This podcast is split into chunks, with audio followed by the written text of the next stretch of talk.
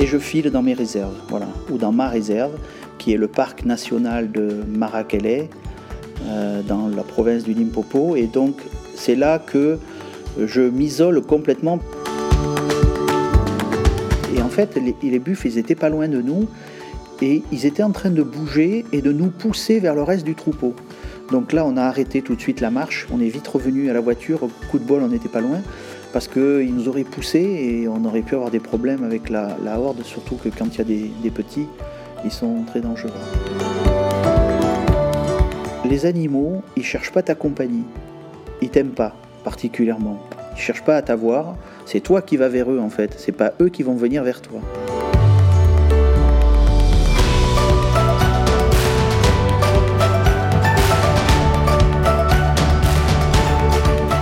Kotovic s'engage totalement pour sa profession. Son investissement d'élu ne l'empêche pas pour autant d'avoir une vie épanouie où le voyage et la découverte du monde sauvage ont une place indispensable. Stéphane nous raconte ses expériences de safari et la sensibilité que cela a ouvert en lui dans ce podcast de la CRCC Grande Aquitaine. Bonne écoute.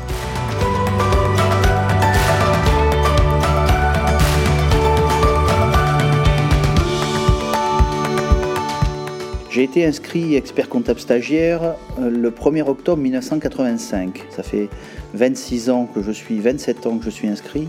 À l'origine, je ne devais même pas être euh, commissaire au compte ou expert comptable, je voulais être vétérinaire. Et depuis tout enfant, je voulais être vétérinaire et, surtout vétérinaire euh, pour les gros animaux en fait. quand j'étais enfant, il y avait une série télévisée qui s'appelait Dactari et moi ça me faisait rêver et j'aurais voulu être vétérinaire. Malheureusement, je, n'avais pas d'aptitude particulière en mathématiques ou ailleurs. Euh, mais cette passion des animaux, de la vie sauvage, ne m'a jamais quitté. Et dès que j'ai pu, euh, euh, ben je, l'exerce maintenant, cette passion. dès que je peux aller en, Afrique du Sud, faire, faire des safaris, notamment des safaris à pied le premier safari. Ça devait être en 2014 ou 2015, je ne me rappelle plus très bien. Euh, c'était une réserve d'une province euh, du KwaZulu-Natal en, Afrique du Sud.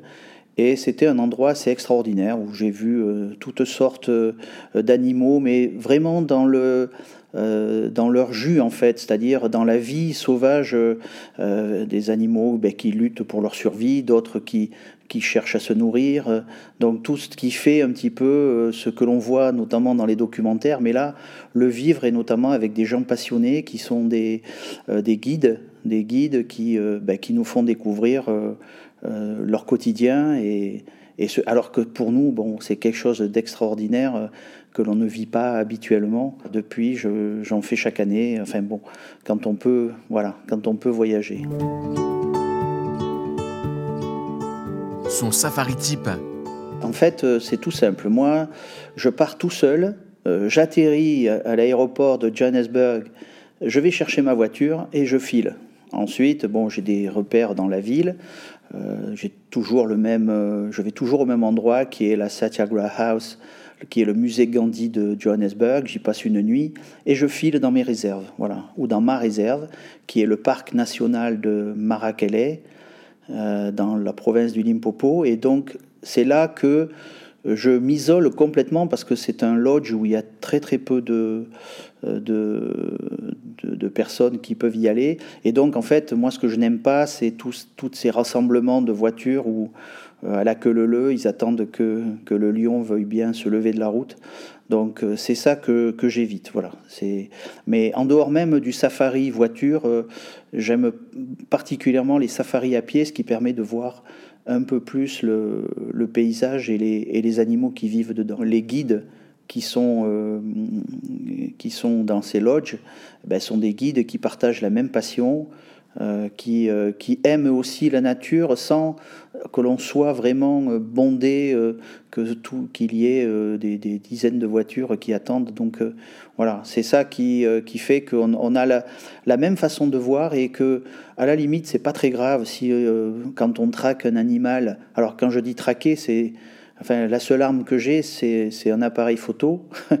mais c'est traquer, regarder les traces qu'il fait, le suivre quelle que soit la nature de l'animal, parce que j'ai suivi un peu de tout, hein, du lion, du buffle, euh, de, rhinocéros, euh, éléphants, etc. Euh, voilà, l'intérêt, il est là, c'est de le regarder, de vivre dans son élément, en sachant que ben, on est complètement isolé, il n'y a pas la voiture derrière, et que ben, si jamais il y a un problème, voilà, on risque, on risque gros. Donc, Les apprentissages d'un safari. On, découvre aussi l'histoire même du pays parce que je me rappelle dans certaines gorges, on a, vu des peintures rupestres qui avaient plusieurs milliers d'années. On, vit aussi euh, l'histoire, euh, l'histoire de la région. Euh, il n'y a pas que regarder les animaux, il y a aussi la vie des gens. Donc euh, oui, c'est tout ça que, que j'aime bien faire. J'ai toujours été assez contemplatif. Je peux rester des heures à regarder, euh, je ne dis pas euh, mais une branche qui bouge, mais regarder par exemple comment un oiseau va voler, comment il va aller chercher sa nourriture et pourra retourner à son lit, à son nid. En fait, il y a toutes ces, ces choses-là qui, que j'ai approfondies là-bas. Parce que justement, on là-bas, on y va aussi pour voir comment ces animaux la vivent et puis regarder les petits points de détail. Tiens, euh, pour la robe du zèbre, pourquoi subitement sur, euh, sur les pattes il apparaissent des taches noires On se demande d'où ça peut venir. Donc on en discute avec, euh, avec les guides. Voilà, on s'attache plus aux détails dans ce type de, voyage. On ne passe pas, parce qu'autrement c'est trop, c'est trop simple. Y aller là-bas une journée, prendre des photos, puis on revient et on croit qu'on a découvert euh, la faune, mais c'est non, c'est illusoire. Surtout qu'il n'y a pas que la faune. Il faut s'intéresser à tout. Il faut s'intéresser aux arbres, il faut s'intéresser à l'herbe dont se nourrissent les, euh, les, les, animaux. Il y, a, il y, a, tout ça parce que c'est un écosystème en fait. On s'aperçoit quand euh, on creuse que tout a une importance incroyable. En fait, le moindre brin d'herbe qui est mangé peut-être par deux espèces différentes, une qui marche les pointes hautes, une qui marche les pointes plus basses, eh bien, ces espèces-là vivent en symbiose. Euh, c'est ça qu'on apprend en... Il n'y a, pas de, a pas de hasard en fait, il n'y a que des choses qui, sont le, euh, de résultent de l'évolution et c'est assez extraordinaire. Les dangers du safari le, lion, ce n'était pas le plus dangereux en fait. La seule inquiétude que l'on a eue, entre guillemets, et encore le guide n'est pas trop inquiet, c'est que c'était deux frères, deux mâles, et il n'y en avait qu'un. Donc on se demandait où est l'autre. et on ne voulait pas qu'il soit près de nous. Euh, parce que c'est toujours pareil. À pied, euh, c'est dangereux, surtout que tu as parfois des mauvais réflexes. Ton réflexe, ça va être de s'enfuir. Mais là-bas, on te le dit, il n'y a que la nourriture qui, qui, bouge. Non, le plus vicelard, ça a été le, truc à problème, ça a été les buffles. Parce que les buffles, euh, comme on est en été là-bas, euh, les feuillages sont plus épais et on les voit pas. Contrairement à l'hiver, l'hiver c'est bien pour voir les animaux parce que ils sont plus visibles en fait, du fait qu'il y a moins de végétation. Et là, on est arrivé dans une zone et moi je sentais une odeur bizarre, une odeur de, tu sais, de, bétail. Et j'en parle au guide, on discute, il me dit effectivement, et on savait pas où était. Et en fait, les, les buffles, ils étaient pas loin de nous, et ils étaient en train de bouger et de nous pousser vers le reste du troupeau. Donc là, on a arrêté tout de suite la marche, on est vite revenu à la voiture, coup de bol, on n'était pas loin, parce qu'ils nous auraient poussé et on aurait pu avoir des problèmes avec la, horde, surtout que quand il y a des petits, ils sont très dangereux. C'est en 2019, en fait, je me suis fait charger par un éléphant mais je venais de franchir les portes du, lodge. Alors, c'est énorme. Hein. Le, lodge, il est sur 220 km, et donc j'ai fait, euh, il faut faire 10 km après la porte pour rentrer dans le lodge. Et au bout de 3-4 km, j'avais un, éléphant au milieu de la route. Alors bon, je connais les consignes, je me gare. Voilà, en fait, je, je me gare même pas. Je reste sur ma route et je coupe le contact. Puis l'éléphant, il continue tranquille, il, marche. Il marche devant moi, et puis à un moment donné, il y avait un énorme bosquet, truc machin, et il tourne à droite, et je le vois plus. Bon, moi je redémarre. J'ai même pas eu à faire un mètre qui se retourne brutalement comme un malade et qui me charge, qui charge la voiture. Et, mais là, tu peux rien faire. D'abord, euh, le, réflexe, euh, heureusement, j'ai même pas eu le réflexe de, d'enclencher la vitesse pour, euh, pour repartir en arrière. Ça aurait été même dangereux. Et l'éléphant s'est arrêté, mais devant le capot, mais il n'a pas touché rien. Mais il était tellement près, tu vois, cette masse gigantesque. C'était un mâle qui devait avoir 10-15 euh, ans, je pense, à peu près. Mais c'est rare. C'est faire comprendre qu'il était chez lui et que moi, j'avais pas, que je l'emmerdais, clairement, à faire du bruit, à, rouler ma bagnole. Y vivre à l'année. Au départ, je voulais pas trop le faire avec mes enfants euh, parce que justement, il y avait cette partie un peu de danger. Mais maintenant qu'ils sont plus grands, Ouais, certainement que je le ferai un jour, la balade avec eux. Ouais.